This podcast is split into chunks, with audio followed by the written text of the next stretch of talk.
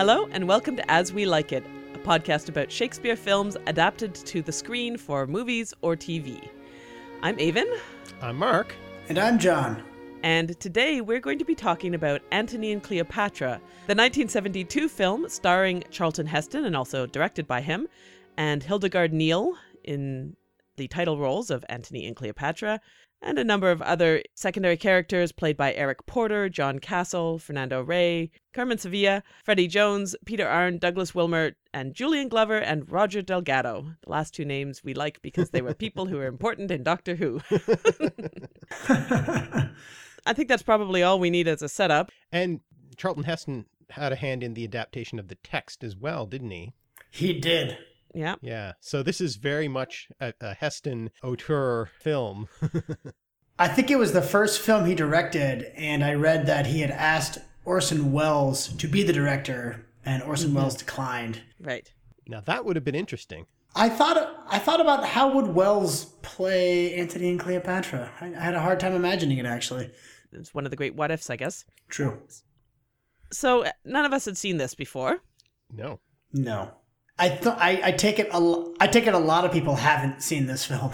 yes, it Yes, doesn't seem to have done terribly well at the beginning, nor been, nor have people been very interested in it since. No, I don't think it had been available on DVD until relatively recently. Yeah.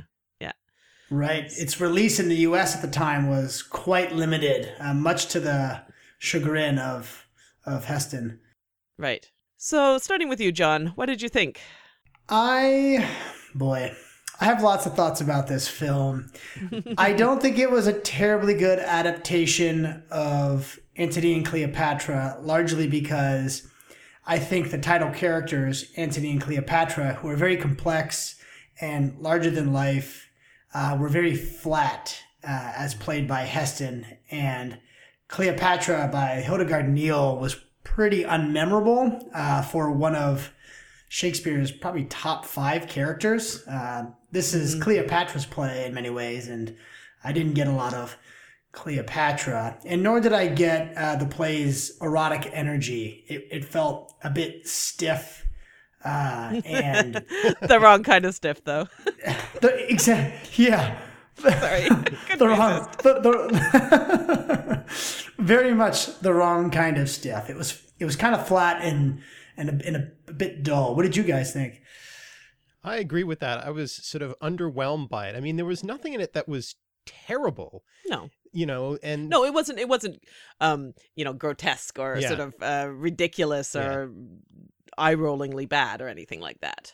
and you know it, many of the performances were adequate and you know the you know the, the cinematography of it was adequate but you know Mhm. it's sort of damning with faint praise there i mean there's nothing that really stands out in this production and it's very predictable in in the cinematography and sort of setting. I mean, nice enough sets and nice enough set On pieces and, and- decent locations and Mhm. but nothing you know when when you saw sets that were in Egypt they were sort of obviously and predictably in Egypt and didn't do anything very interesting and if you're going to spend a lot of money and it was reasonably expensive to make I think there's a lot of extras and all of that it just didn't seem to do very much for all that effort Yeah. It was very workmanlike, which is appropriate for Octavius Caesar, uh, but not appropriate for the uh, world-consuming appetites of of our title characters. mm-hmm and i agree that this play is really cleopatra's play i mean this Mhm. is a fantastic role Mhm. and she was kind of boring i mean she was adequate Now, let me just say one of the very first things I want to say, and I want to, I agree with you entirely. I Mhm. didn't. She was nothing as far as I was concerned. Mhm. She didn't really. She never drew your attention while on screen. No. She wasn't interesting. Her handmaidens were more character filled yeah, than she true. was. yeah Um, but I will say that's partly because they didn't give her any of the speeches. that's true They cut That is true. so much. I was just looking just before we started at the text. They cut so much of Cleopatra's speeches, so much of her not just speeches but conversation, Mhm. her scenes. What they left for Neil to do was, you know, she did it adequately, but I don't feel like I can blame her necessarily. I just I'm not sure she was great. Would have been great anyway. But I can't blame her for not capturing the essence of Cleopatra because they just took everything away from her. She had nothing to do. I guess it's Heston's ego that kind of took over the film. Yeah. It's a very it's a very masculine play, and I think that masculinity is important and matters, but it's not uh, counterbalanced with femininity, and I think that femininity also needs to be expressed in Antony's character as well as in Cleopatra's character.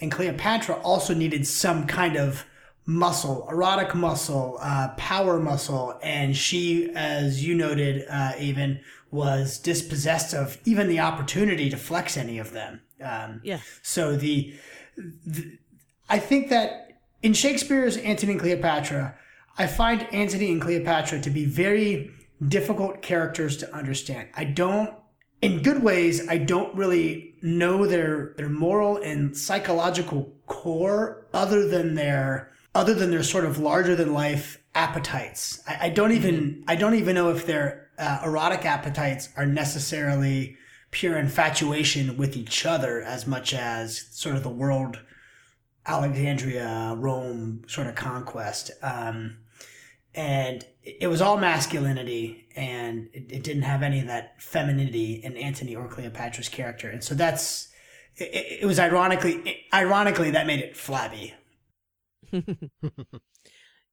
yeah. Well, and, and I think, I mean, the thing about Cleopatra, and I do have a bit of a hard time divorcing my consideration of the issue from a historical point of view versus from the Shakespeare. So, you know, I have my views about who Octavius really was like and Antony and Cleopatra and all that. But setting that aside, setting aside the real historical characters, in the play, the other thing about the play that is completely eliminated in the film is Cleopatra's political and hmm. royal force. So the scenes they cut, not all of them, but many of them are ones in which she shows concern for statecraft, for politics, for uh, for military advantage and military strategy, where she undertakes the business of the kingdom, where she like calls in ministers and tells them what to do. Even at the end, when uh, when Caesar is there and talking to her and offering her mercy, he says, in the play, there's a big long scene where she gives him a scroll that outlines all of the treasures of the kingdom and calls in her treasurer to say, There, didn't I? I've told him everything we own and I've given it all to him. And the treasurer says, No, actually, you kept back more than enough, more than twice what you told him there's there. And she gets mad at him and she says, I was just trying to protect the country. And, uh, you know, so in other words, there's a big long section where she's being a queen, where she's in charge of a country and she's talking as a queen to the conqueror and there's sections all the way through like that right? In the very very first uh, scene act one scene one when the messenger comes to sit them first of all there's a dialogue between antony and cleopatra that they've cut some of in which she's just more interesting. And then second they come in and the messenger says uh, there's a messenger from rome and antony says i don't want to hear it. And cleopatra is like well but you should. Maybe caesar has something to say maybe Fulvia has something to say. Wasn't there something important going on? I think you should listen. Probably there's something interesting from Rome. Let's hear the news from Rome. And he says, no, no, no, and finally says, stop nagging me. I've got more interesting things to do, and dismisses the messenger. That totally changes the characterization of those of both of them it in does. that scene. I'm nodding very aggressively. Other moments where I think I think she more symbolically exerts political power mm-hmm. uh, is when a scene that was cut is when Cleopatra suits Antony up for battle, which I think is an amazing scene mm-hmm. in which she, again, is a masculine force. And when I say masculine here, I really mean she's exerting historically masculine characteristics outside the oikos, if you will, um, yeah. in, in the public sphere. And then, uh, and then the big battle scenes. One of the one of the great mysteries of Cleopatra as a character in the plot is when she decides to flee in the Battle of Actium, right? And right. so we see her on the ship and we see some of the characters talking about how it's not proper for a woman to be on the battlefield. Now in the play, she has a, I feel like it comes across as much more robust that she does have military and political power and stratagems and mm-hmm. has a place on the battlefield in spite of the resistance. But in the, in Heston's adaptation, she just kind of seems like a a ditzy plaything on a ship, and we don't Yeah. get that. We don't get that that feeling. And when uh, Antony loses the battle, third battle, I think there's three battles in the play. Or the last kind of two battles are kind of blurry, but um, he- she appears on the battlefield, and then he delivers his, you know, I'm so ashamed. I've, I've been defeated. Mark Antony has fallen, kind of thing. And here, he races on his horse to the castle to uh, accost uh, Cleopatra that he's been betrayed. And those are very significant adaptations that really uh, disempower uh, Cleopatra as a character, in addition to the very explicit uh, linguistic political maneuvering that you identified, even. Yeah, exactly. And that scene where she's practicing with a bow, Yes. I mean, that's just it's just insulting. They gave her that little toy. They give her a little toy Yeah. bow, and she's all dressed bow. up like a like a man, but not. And she's clearly a figure of scorn to everyone mm-hmm. around. And it's made to seem like all she's doing is she's a woman who's playing at war because she thinks it's kind of cool and has no idea of the stakes involved, no idea what's important. And then she seems to be party to or be completely fine with Antony's bad decision. Now, she could, that's okay, like making her complicit in his bad decision to fight by sea. Mhm. She can be wrong. I don't have a problem with that in the play, or even conniving or something, but they make it just seem like all she cares about and all she knows about is like pleasure and sex and frivolity. And she's doesn't really understand what's going on at all. And that's just not the Cleopatra of the play. And it's very far from the Cleopatra of actual history. And it's it's just insulting. and her sexuality her sexuality is political too i mean throughout the Yeah. play uh, sex is depicted as a kind of war and uh, you know I, I suppose you could play a cleopatra who's being ditzier and oh isn't war funny? But the actress would have to show cleopatra putting on that role as mm-hmm. brilliant political maneuvering. And that that it could be done. It's an interesting choice but that's not exactly how it was not in any way how it was presented in the film. Of the men, many lines that are cut out, some of them also are, for instance, discussions with her handmaidens about Caesar, the original Caesar, Right. and t- comparing Antony to Caesar and and making that sort of acknowledgement that she played Caesar or she used Caesar for what she needed from him, and now she's with Antony, and Cleopatra sort of saying, no, no, it's different now. But those scenes, then, if you have them in the play, highlight for the audience that yes, she has used her sexuality, but she's done it for the good of Egypt before and for her own power. And maybe she's doing that now because I think that's, you're right, um, John, that one of the things about the both characters is their motivation is always a little hard to tell in the in the play. And I think it's one of the central ambiguities of Cleopatra is is she driven truly by love or by politicking? to what extent is her ensnarement of Antony a deliberate political maneuver, a sort of a cynical uh, approach to him, or to what extent is it just pure, real passion? And I think that's really up in the air in the play. I think the play in the end comes down a little bit on the side of passion. Everybody from outside seems to think that, but even at the very end of it, she's more concerned about her not being brought through in the streets in triumph and is trying to you know, save the treasures of Egypt and is concerned with her pride in her position. So I think it's left up in the air. But in this in the movie, it's not up in the air at all because you don't see any you see very little motivation from her, but all you see is her moaning about Antony. And do you think the actress is too young to really have that kind of authority? Well, I think there are young There are- actresses who could, Probably could. Yeah, I suppose. but I've yeah. but it, it lacked uh, regardless of uh, numerical age it lacked uh, a kind of maturity and sophistication that could be played regardless of age you know and, and, and further and further to the point uh, about the evisceration of cleopatra the soothsayer who plays a very minor role early in the play is given a lot of roles throughout the play heston substitutes the soothsayer for um, the soldier who takes uh, Antony's blade out of his Right, uh, Right. wounded body. he the soothsayer also presents the asps as opposed to the amazing clown and that like bizarre sexual comedy at the very end. Mm-hmm. And so what happens, I feel, the choice to play up the soothsayer suggests that their downfall is about fate and is about inevitability. Now, these things are always going to be in the background, I think, in any sort of Roman drama and any Elizabethan drama for that matter. But Antony and Cleopatra have so much agency. They're yeah. powerful and active agents, and making the soothsayer sort of the the man lurking in the background uh, takes takes their downfalls away from them. I mean, really, most of the play is Mark Antony having like a four act tragic decline. Yeah. Um, and making a large number of choices which have very specific consequences, not being pulled along right. by the tide of history. Like, he makes choices again and right. again and again where he could have made a different choice. It was really very open for him. Right. Yeah.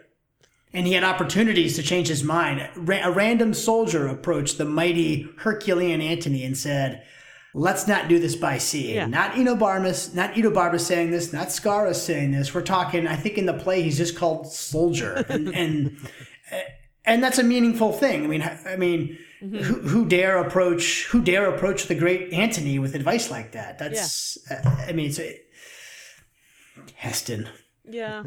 well, and I was going to say, you know, one of the the sort of comparisons that thing about the play that that always c- comes to my mind is it's like it's like a, a middle-aged version of Romeo and Juliet. Yes. Right? Romeo and Juliet are young and at the mercy of everything, right? Mm-hmm. They they have no power in their world and they're caught up in in forces that are way beyond them. Mm-hmm. Whereas here you've got you know these established powerful adult figures who are um, leaders of their country leaders who of their are country. absolutely have every single kind of power yeah. and yet their their love scenes they're kind of carrying on like a couple of yeah.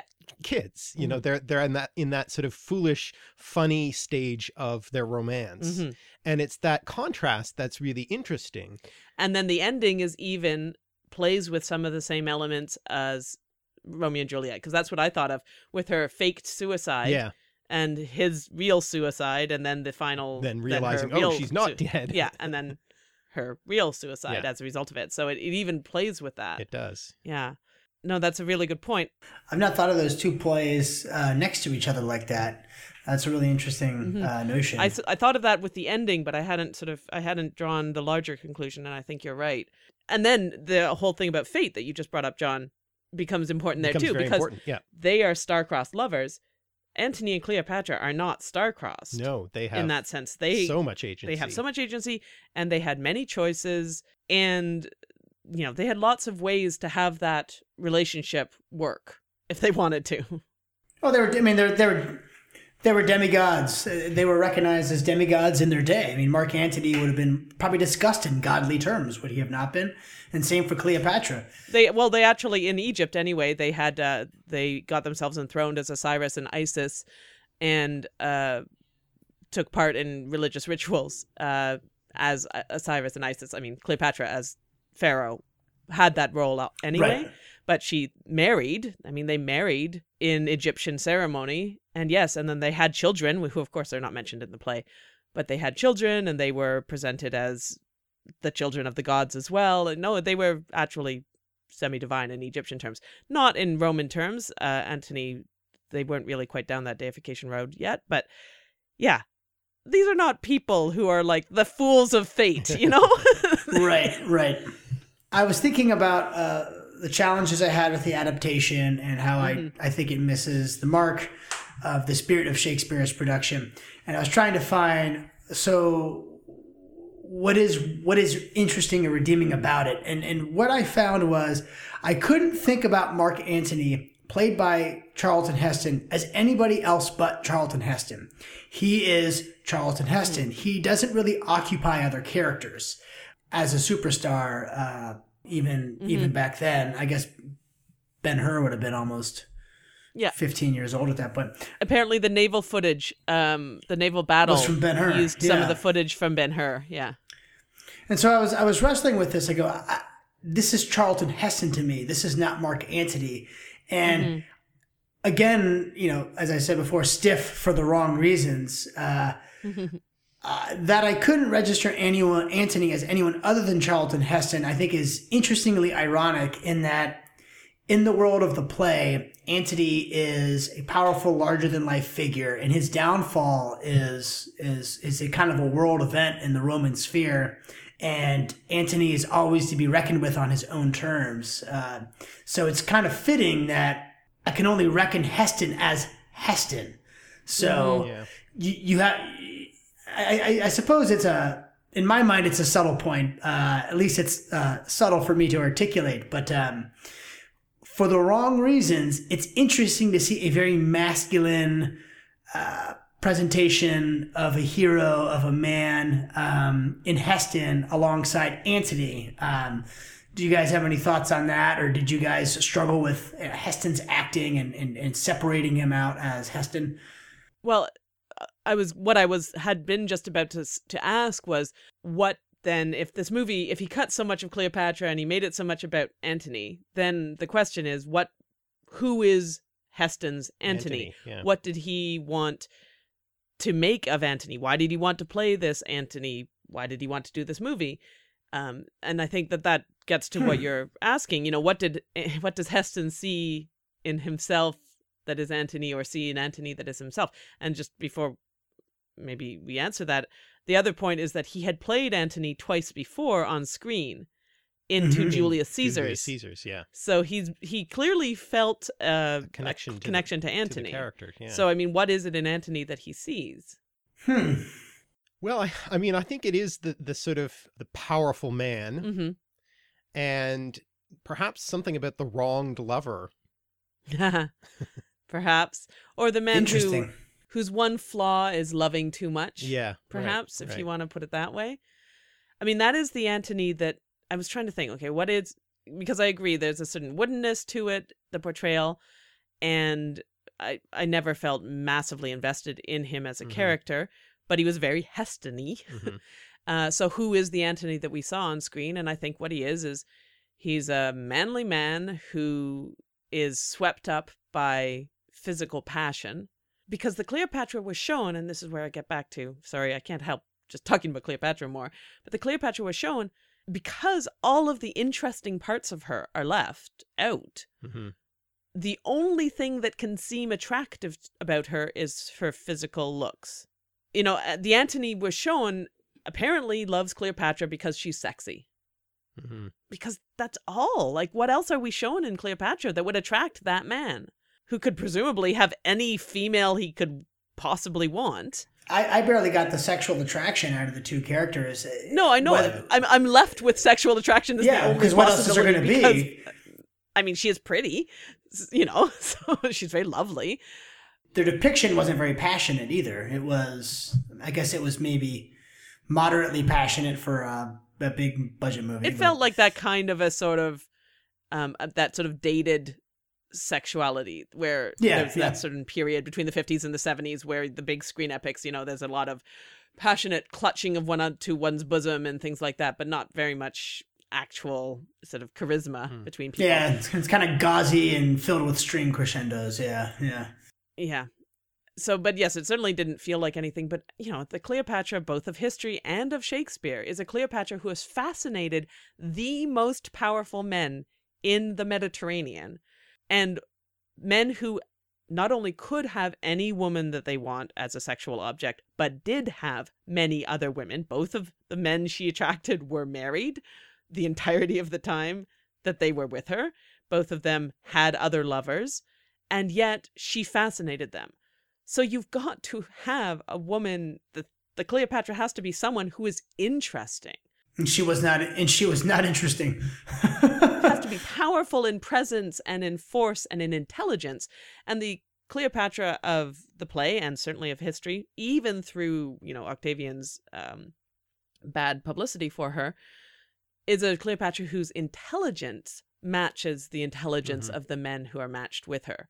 And the dits we saw on screen who just swanned about putting on makeup a lot Yeah. and doing pretty much nothing else and never got to say a line that was political, never got to say a line about military strategy, never got to be they cut out the bits where she for instance says i know antony's lying to me about fulvia or the bits where he there's a whole scene where she uh, berates him for not seeming more upset that fulvia's dead and says, you know, if you married this woman and now you don't care that she's dead, what are you going to feel like when I'm dead?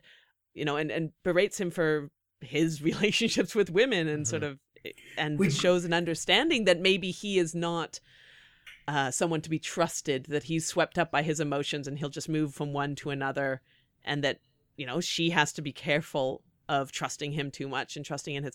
All of that kind of sensitive and sensible and cunning um, intelligence, we don't get any evidence of that. So now we see an Antony who apparently is willing to like throw his life away for this totally worthless object of affection. Mm. At the same time, he doesn't seem all that amazing for her to be so excited about. His performance of Antony had uh, two notes. It had sudden outbursts of anger mm-hmm. and then sort of stoic resignation and introspection and moodiness. Yeah. Yeah, a sort of moody, brooding, you know, mm-hmm. raspy voiced hestiness that was. Mm-hmm. It was it was it was lacking something. I haven't seen many other productions of Antony and Cleopatra, but it, it didn't have the um, it didn't have the nobleness that we associate with Antony. It didn't have the any sort of tragic heroism about it. It it had mm-hmm. It had sweaty masculinity, but that's always going to be Heston. Um, but it it, it, it lacked didn't an even have the debauchery that it should have had. Yeah, the, the the sort of you know lustiness. He does. You, you don't believe that he's really caught up in right. Uh, Cleopatra physically physically yeah. you know even that yeah well and, and you know the descriptions of him i really found myself thinking there's so much telling, not showing for a movie, yeah, which yeah. should be able to but... do, you know, yes, you understand why Shakespeare has to do that sometimes. He has to, like this. So the description of Cleopatra on the barge, which is an obvious place of telling, not mm-hmm. showing, which got moved way, it got moved, it got moved way later in the in the film too. Moved around, yeah, yeah. But uh, you know that that description, which is a beautiful piece of poetry, and does conjure up a beautiful image. And you can see why Shakespeare's like, well, we're never going to manage this, so I will tell you about it. Right. that's what I'm good at. Fine. But a movie can show you. So uh, I think a movie could have had that scene spoken and shown it to you. Yeah. Or, um, but but what you get is you get told several times, and this, they kept in the scenes where he, people talked about Antony's um, being so devoured with love for her. Mm. But then when you saw them together, it didn't really play out. And you saw lots of scenes where Cleopatra talked about how much she, what an amazing man Antony was. But we never, we didn't get enough showing of that. And so you just left with this feeling like they had to tell you over and over again that this was a great love story. But the evidence of one's eyes yeah. did not bear it out and, and where and, and where we do see emotion from Cleopatra, it's actually just that. I, I think Cleopatra weaponizes her jealousy and weaponizes her emotionality, mm-hmm. and instead we get her being upset that Mark Antony is gone, as opposed to being upset that Mark Antony is gone and using that as a way to, I don't know, tear apart the triumvirate uh, and, you know, mm-hmm. claim power for herself uh, in her amazing Cleopatra yeah. way. Yeah, you see her as just she's just always sad or like there's never any layer to her performance. Mm. She is what she is and you don't feel like there's any part of her that's thinking, how can I use this? What is this situation? What is this going to mean for me? She seems dumb. Like, you know. Mm. She did seem a bit dumb. And, and the scene where she has the most power is the scene where she berates the messenger for delivering the news that mm. uh, he has married Octavia, uh, uh, mm-hmm. Octavian Caesar's sister and it it just seemed it just seemed petty there. It just seemed like yeah. an emotional outburst as opposed to Cleopatra exercising power. No, I, I do think in the text we we should have trouble reading between Cleopatra's genuine upsetness with Mark Antony and his decisions and her her cunning and her scheming and her sphinx like sophistication. Uh, but here it was just she's upset and she's taking it out on the messenger. And it just seemed inconsistent yeah. with Cleopatra's character. And the debauchery, too. I mean, Antony is a famously debauched figure mm. in history. And in the play, again, that's a showing, a telling, not showing. We're told that he was debauched in Egypt, and there's scenes, though they cut several of them out too, but the scenes where Octavian and Lepidus are talking about, you know, how he's just riding his time away. But uh, they never, like, they just lolled about on a bed a bit. Yeah. And oh, Yeah. he wasn't wearing Roman clothing. Like, that was And the extent of it. And, And, then he feels all chalice, ashamed. Oh, I have to cast her off. I have to go back to Rome. It's like, what are you casting off? Like, Yeah. that's just what you do in a villa at Rome. Like, And one sm- small line that they removed that I thought was kind of telling was there's a line about um, cross dressing where she says, "Oh, that was a you know they were remembering a night when when he was away. They were remembering a night uh, when they of were revelry, together yeah. of re- revelry, and you know they got really drunk and whatever. And uh, she uh, said she put her clothes on him and and wore his sword, Mm-hmm. mm-hmm. and that was just completely removed.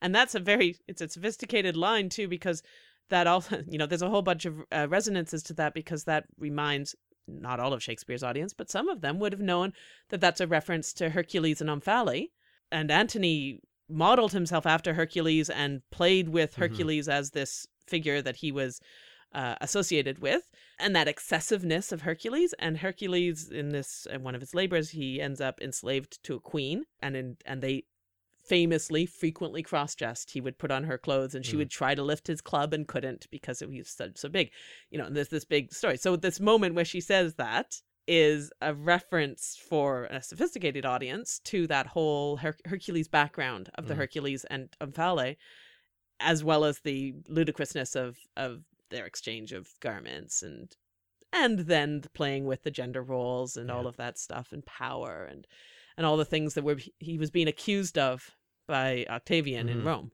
which gets further amplified by very important lines which i think they kept this line she has robbed me of my sword which is at once military and sexual and then i think one of cleopatra's most important lines when she's dying she says i have nothing of woman in me and there's this it's a very powerful sort of defeminization that Mhm. again talks about her her her political power and you know you take away They these that, things didn't and they they? cut they cut that yeah and then they also cut um Yeah.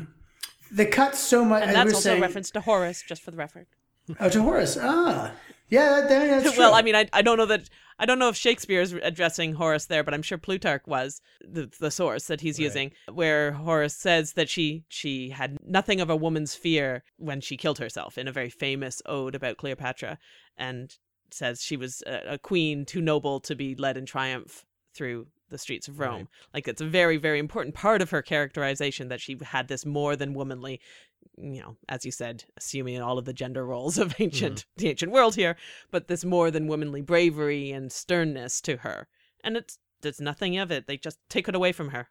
her suicide isn't tragic either her her suicide is actually rather majestic and sort of Mhm. um, Mhm. s- staged um, throughout the play antony has lovely poetry and as we said heston cut out uh, so much of his lines too not just cleopatra's but antony's line as well. And i think Yep. you meant you mentioned how the description of cleopatra and her uh, you know everything's so gilded and the the the, the, the splendor of her of her barge that that would help give the audience an image of how lush and erotic she is. Antony's poetry for shakespeare and for us i think is a very important way for us to understand his own uh, lavishness and his own eroticism and you take away his poetry you obviously make him more wooden. So it's just a, it was just another place where cutting down the text so much gutted Antony as a character. Mm-hmm. Yeah, he doesn't have the facility with language and that poetic imagination that is part of that part of the sensual character of of Antony that is so important to his historical and his uh, Shakespearean persona. And yeah, the Shakes the you know the poetry, his flights of verbal imagination are part of that. Obviously, they're part of any Shakespearean character, but if you take it away from him, then he seems like nothing. Uh, I was just even just looking at the very end because you'd mentioned that um, the last lines that uh, Caesar says, the lines we end on, in the Mhm. movie are she shall be buried by her Antony, no grave upon the earth shall clip in it a pair so famous. Okay. Mhm. The play goes on. High events as these strike those that make them, and their story is no less in pity than his glory, which brought them to be lamented. Our army shall in solemn show attend this funeral, and then to Rome. But that last part isn't so important. But high events such as these, yeah, these are high political events. Mhm. He cut that out because there's no emphasis on the politics of it for Cleopatra. There is emphasis on that with Antony. With Antony, yeah. You know, there's all the war and there's the scenes with Pompey, which are all kept in. I don't know what they we gained from the scenes with Pompey, to be honest, but you know, I, I would have taken more scenes with Antony and Cleopatra rather than the scenes with Pompey. Plot servicing, I suppose. Yeah, and more warlike stuff, I guess. More ch- chances for him to wear armor. And the the text was cut in large parts, but it was also cut and reshaped and added to, which I thought was interesting all the way through in little bits. Uh, because I was just watching a little bit before we started with the text in hand, and there are lines changed, like little things like thou changed to you here and there, and things like that. But also a bunch where lines are compressed and what ha- so you know what was two and a half lines becomes one and a half lines just by Mhm. taking out a clause here or whatever or changing some words or re- rewording so he reworded shakespeare a lot which takes a certain level of hubris i've got to say Definitely. but what one of the things i noticed from that was it spoiled the rhythm Right. it took the poetry out. So a lot of the changes were no longer iambic pentameter. Now I know they don't read it with the heavy verse or anything, but it's in poetry and it was no longer poetic. Mm. You know, it didn't. It was no longer. Um, Which is especially, especially, uh, you would think Heston trying to go for such an epic production would want the elevated language uh, mm-hmm. of poetry and of a play with such heightened poetry as Antony and Cleopatra Mm-hmm. does. It's a very unpoetic production, and that made it Yeah. unsensual and unbelievable and not unwatchable, but unrewatchable. Yeah, Yeah, yeah, and uh, unimpactful, if I can Yeah. coin a horrible phrase. I- I don't. He didn't do that kind of changing to the big, really poetic scenes, like the the well known phrases and passages. He didn't alter at all. Most, you know, the ones he included anyway. But all the way through, there was lots of this sort of rewording done, and it just it it suggests someone who doesn't have an ear for what is most special about the play. You know, if you can change Mhm. it like that, then it hasn't occurred to you that taking away the poetry would matter.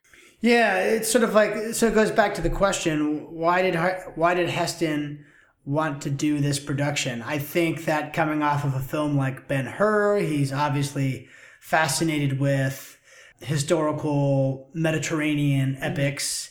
I think that perhaps around the, the early '70s, he fancied himself a more accomplished actor uh, then he was he was no doubt a superstar and a sex symbol and a manly man, but he's no you know John Gielgud. I think he played alongside Gielgud at one point. And so it's so you have to ask why Antony and Cleopatra and does he did he read the play that literally as just a love story as opposed to an epic political romance? Uh, I guess perhaps so. He thought, "Oh, I can be Antony, Antony, this tragic love figure." When it's uh, it's much more complicated than that. If he had Yeah. Mhm. dove into the play a little more, and it's a shame because you know when I I'd, I'd never seen uh, a production of this play before at all, um, n- neither on film or on the stage. And when I read it for the first time, the the thought immediately came to my mind is how could this be staged? This is a really unstagey play. You know, there's like a billion little short scenes, and the the scenes change. You know, it it The totally breaks the classical unities. The setting changes from you know all around the the Mediterranean Mhm. um, From scene to scene. from scene to scene. And so I thought, you know, this is a play that is just begging to be made into a film. This is Mhm. this could be, you know, a fabulous film.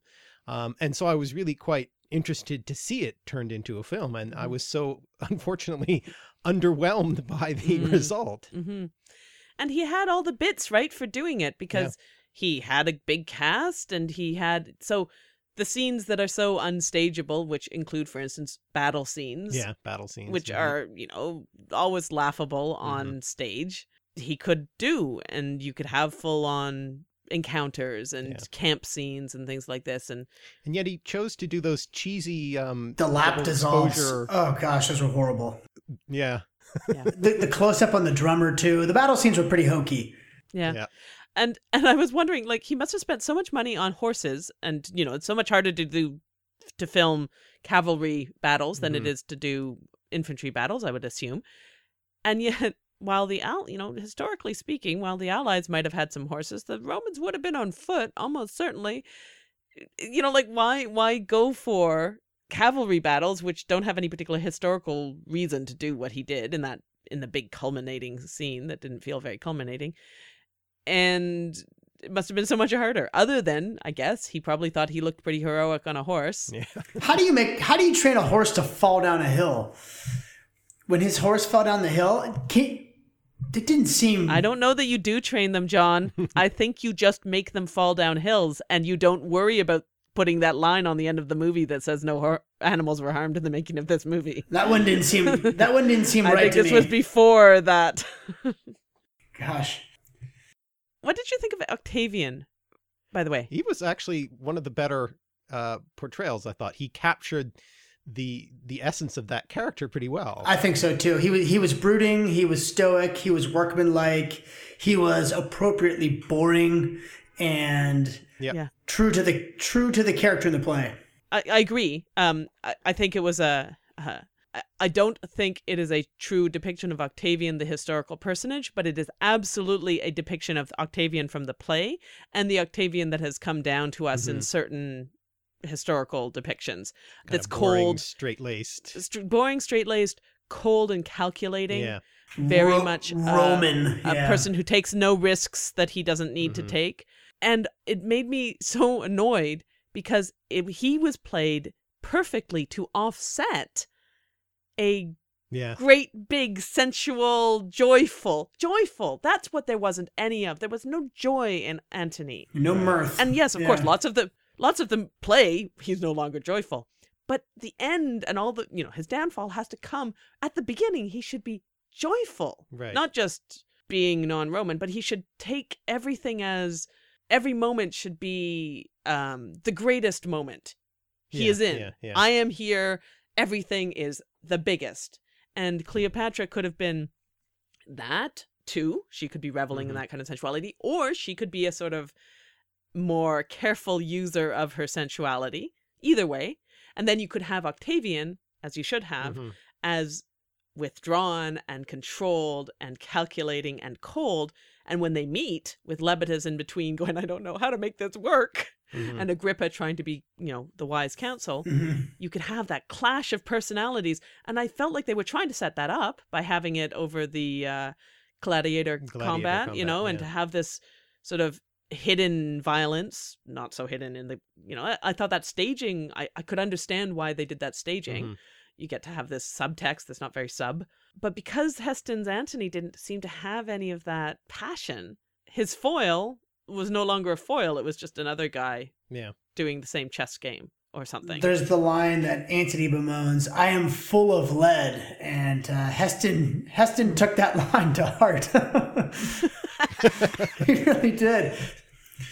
I, I mean, partly I think, you know, one can be uh, unduly influenced by certain portrayals. Mhm. It's not Shakespearean, but have you seen uh, HBO's Rome, Jon? No, I've, I have been meaning to. I hear that the production was tragically cut short and people wanted more of it. Um, but it's on my list. Yes. It is really, really good. And in particular, the Antony in that Mm.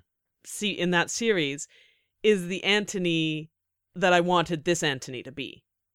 He is an Antony who is full of vigor and life, but is absolutely intelligent. He's not stupid. He's not some bumbling sort of brawny soldier.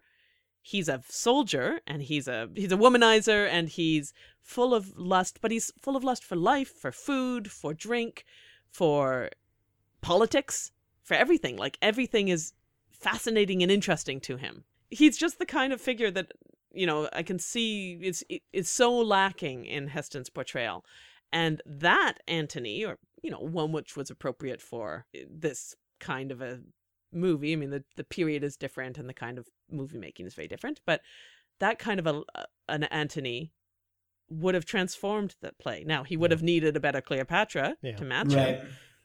But, you know, I'd love to see, and maybe we can make it our mission to see if we can find a good Antony better- and Cleopatra. I, yeah, I, I wonder if so. The the Antony in Julius Caesar is a very different Antony in many ways. Uh, I've I've been thinking a lot about Mm-hmm. those two Antonys in Shakespeare's hands together. Right.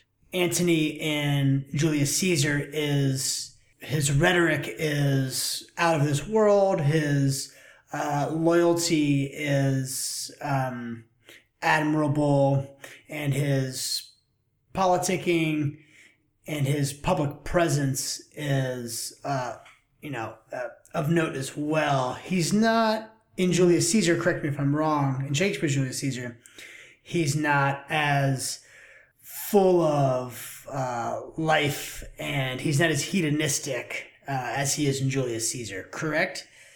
You know what? I would have to go back to the play. I haven't looked at it in a while. I'm just thinking what what stands out is just, is basically his his masterful speeches and how good he is Yeah. at um, politicking against yeah, he's a good politician. right. But I'm trying to remember because we do start off with him um, at the Lupercalia.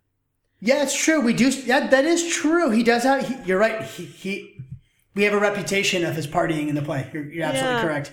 So I'd have to I'd have to look more to see how much that's played up. And Uh, the Lupercalia you know, was a, a crazy like drinking sex event. Uh, I think it's related to Valentine's Day too. So I wonder if Yeah. Heston's understanding of Mark Antony was tracking the Julius Caesar political Antony, which is just one slice of Mm-hmm. And took Antony, and, then took that, it into yeah. Antony and Cleopatra because he previously played him twice. Um, I could see Heston delivering that kind of a role better because it's a bit more one, one dimensional. Right. Heston would have been Heston would have been a better Octavian Caesar in this play. I think that's he would have been better Yeah. cast as a kind of brooding, methodical, down to business, workman workman like. Yeah, though he was too he he is too much a soldier though physique physique wise Hmm. to be a good Octavian because one of the things about Octavian always at least in all the portrayals at this stage in his life in particular is that he's not much of a soldier and he's not a physical presence. Hmm. He's the man of the mind rather than the man of man of physicality, which is what Antony is in contrast to him. But but yeah, I know what you mean. Like it, it- from Attitudinally, he had yeah. that coldness. Yeah. Speaking of physique, one thing I will say is Heston was considered a hunk in his day, but to play a hunk now, you have to be absolutely ripped if you're a man without a shirt Yeah. on in a Hollywood film. And it was very refreshing to see Heston, while very fit, not with like rippling abs and perfectly manicured Yeah, hair. he and looked kind of human. He looks human. Yeah. I was like, all right, that's that's a man. unlike the unlike the women who at the time still had to be perfect. True. Um, yeah, yeah. I, I thought it was interesting. There was the near nudity scene. Near scene. nudity scene, yeah. Yeah. Very interesting. Yeah. Yeah. I was going to say I just had a look, and there doesn't seem to be uh, A definitive. very many film. There no definitive film uh, Mm. version of it, and very few film versions at all. There's some made-for-TV versions, Right. but no big cinematic production. This is mean, it, basically. I mean, there is obviously the the issue of how do you film it, you film and it? or how do you do it, and and it would have to be a big production because it does have all the Egypt Yeah. scenes and all of the battles and things. But but you could also cut like you could do. You could do that thing where you cut a bunch of the battles and report them, and Mhm. like there's ways around that. Well, the, there is a lot of messengers in the play too. Yeah. Yeah. Yeah. It's too that's too bad because I'd really I mean I know that there's a, a lot of division of opinion on the play Hmm. about how good it is. There are people who think it's his worst one of his worst plays and there are other people who, who really like it. And I think those structural problems you were talking about Mark. Yeah, some will say it's his best poetry. It's it's his last great tragedy. It's his you know mm-hmm. farewell to hyper interiority and Mark Antony in ways. It, rivals Hamlet in some sort of ways in terms of its exuberance. Um, there's no exuberance. There's no joy. That's the other word. There's no exuberance in Mark Antony either. Um, No. because there are no words. Um, But I, I guess the I guess the major challenge too is how do you play Cleopatra? How do you Mm-hmm. you act a role, but you also have to be Cleopatra acting as Cleopatra uh, to get Bloomian about Yeah. it. Well, I mean, wouldn't it be wonderful to see a really good actress play Yeah. that role? Start this production by Start with your your actress, yeah. Cleopatras. And- Cleopatra. And Yep. she would be, she should be in her mid 30s, historically, Historically, speaking, okay. like by, because she was um, in 44, uh, sorry, 49. Uh, she was, I think, 13 or 15, something like that, when uh, Caesar came to her at Alexandria and when she was delivered in the carpet. It was, she was in her teens anyway. I, I might be wrong on exactly, but she was less than 20. And that was in 49. And then this is in 31 so she should be you know it's about 18 years difference so she should be in her mid 30s Okay. so you don't need a fresh faced you know Mhm. child actress there's a lot of 30 year old 30 40 year old actresses out there who could be amazing in this role don't you think Mhm. you know shakespearean actresses and also just ones who have been you know strong Yeah. interesting women The play's right for a modern update too. You could do very interesting things with uh, Cleopatra's political power. She's long. Cleopatra, as such, Yeah. has long fascinated. But I, I mean, I when I was doing um, Shakespeare Confidential last year, my way into Cleopatra happened to co- coincide with uh, Beyonce's Super Bowl halftime yeah. performance, where she right where most people, aka you know white audiences, didn't really understand what she was doing, but she was politicizing her sexuality uh, with black like black with uh you know black power and Black Lives Matter imagery, and it it, it was incredible. You, you could do all sorts of incredible things. I'm I'm surprised actually that there isn't more going on with this play. You could make it updated you could make it a strong female character you there are no not pretty actresses out there anyway but there aren't really any actresses who are superstars who wouldn't be beautiful because hmm. they're all beautiful. But historically anyway we're told that cleopatra was bewitching but not particularly classically beautiful. Right. so you don't even you know you don't need i think people maybe are thrown by the elizabeth taylor Yeah, yeah, yeah. The, the and they want yep. they, they need they feel like they can't cast a cleopatra who isn't that sort of stunning perfection physically Mm. somehow and I could see it's the not what you need for her I could see the the Israeli actor who played Wonder Woman, who is I, I could see that Yeah. working well. Who has a who has a presence that isn't just. I mean, obviously she's gorgeous, but she's not gorgeous in. but she's a person She's a Yeah. person. She's not gorgeous in white Western terms. I could even see this is crazy, but I could I would be very interested to see somebody adapt Antony and Cleopatra with like Antony as Kanye West and Cleopatra as Kim Kardashian and looking at the ways in which say Kim Kardashian uses her uh, apparent narcissism Yeah. as political and cultural power because she is a very powerful woman. She takes one picture of herself, it can kind of change the world in a way. And, and Kanye West as this, Kanye West as this, hi- you know, given the work he's done uh, musically and uh, in terms of uh, lyrically and how he kind of steps on his own feet in his in the risks he takes as well and the bad decisions he makes as well. You you could you could do that and it could work and it would be interesting and for some reason people want to do these things literally. Mm-hmm. You could turn it into uh, instead of political power into commercial power. Commercial That's what you're talking about. Yeah, you're talking about a power. power couple. Yeah. You know, an absolute superstar power couple who can rule the world, but not militarily because that's not how the world works anymore. Right, but culturally, taste making wise. Consumerist power, their Mhm. their ability to to influence consumer actions, basically. Um, yeah. So, I mean, I, I agree. I think you could do it as an adapt, like as a a reimagining Mhm. in a lot of different ways. But I'd also love to see just a filmed version of it. You know, a, a, a proper like Branagh's various uh, filmed Mhm. ones, which are not filmed stage productions, but proper films, Mhm. But that just stick to the text, adapt it as necessary, and then let me see those figures. I did see an Antony and Cleopatra long, long ago at uh, the Stratford Shakespeare Festival, and it was I was a teenager. I don't remember it really well, but I remember being really affected by the play and finding it very moving. It was set. Uh, they used World War II settings um, Mhm. in terms of military garb and all of that. And you know, I, I came away from that thinking that Antony and Cleopatra was a great play because the staging was so Right. because it was so well done. I do not remember who the actors were. I'd love to see something like that Yeah. on screen. And you're right, it's interesting that it hasn't been done. And I wonder if it is because the Cleopatra story has overshadowed it so much, or if it's because it's thought to be too hard, or people don't like the play, or because it has too much of a good female character in it. It's too good a female role to dare put on screen. I wonder if that's why Branagh hasn't tackled it. I think Antony is probably a very interesting character to Branagh, but Antony, see, Branagh could be a good Antony. he'd be he'd be a great Antony. But would he want to share the screen with Cleopatra, who no, no, that's always good. outstages him? Would he want to be overshadowed by Cleopatra? Because Yeah, I think yeah. he should be overshadowed by Cleopatra. Yeah. And you're right. I mean, Branagh's not a, a man of small ego, but it's unfortunate because he could be he could be a good Antony. I He could play the hurt ego and then take the stage back if he damn well wanted, Branagh. Um, Yeah, right, we're yeah, gonna He could, he could go back and forth.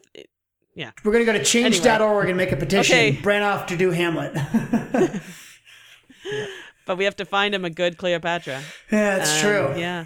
Uh, okay, so if anyone's if anyone's listening and wants to give us their dream casting for Antony and Cleopatra, because I really am intrigued now about who those people could be, and I have such a I'm so bad at keeping up with contemporary, Mhm. um, Yeah, same here. who's an actor and actress in the world right now that I I don't even want to throw out names because I I'm so out of touch. But that I'd be interested. But we can only hope. Who has that? yeah, An who has the opportunity. exuberance. Hmm. I'll have to chew on that one. Right. Well, I think maybe we should. uh Let put an end to let Heston discussion rest in peace. at Yeah. that point. Yeah, yeah. And anyway, so I'm I'm glad to have seen it because it is one of the few Antony and Mhm. Cleopatras, and because you know it I like the play. So yeah, and it you seems. I love the like play it's a good too. thing to have watched, but it made me appreciate the text a lot more. I will I will close on that note. While it's not I didn't yes, I appreciate the effort, uh, but Mhm. you have a lot more work to do, Mr. Heston, before you can actually properly treat Antony and Cleopatra. Mm-hmm. yeah. So in this scope of adaptations that we've seen, I don't think it added anything to the text. You know, it didn't add to the No. play. We've talked about many of these that Mhm. have brought out new themes and brought out the only things I came out of the p- movie with as new appreciation of the play was because I went back to the text to look for things that were missing. Yeah, yeah. That's really all I got out of it. I do want to give a shout out to one person, and that's the guy who played Alexis, which is one of the serving men in Cleopatra's court, yes. who was wearing that delightfully 70s uh, blue kind of toga jumper thing. And he he had the jaunty he had the jaunty flamboyance that I think we needed to see more of. But he was he was jumping right out of the 70s there. So good work, Alexis. and his haircut too. yeah, yeah, it was perfect. Felt like a disco toga party, basically. All right. Well, on that note, thanks everyone for listening, and we'll be back next month with another Shakespeare, probably Cymbeline. I guess. Ooh, yes, let's do it. Let's do it. All right. Sounds good. Bye for now. Thanks for listening to As We Like It. You can find more episodes and more information about the show at theextracurricular.com and find more about Aven and Mark's other projects at alliterative.net. If you enjoyed today, please take a moment to rate us on iTunes or Stitcher, as your five stars can really help us reach new listeners. You can reach us all on Twitter. I'm at alliterative. I'm at Aven Sarah, A V E N S A R A H. And I'm at Jon Vox, J O N V O X.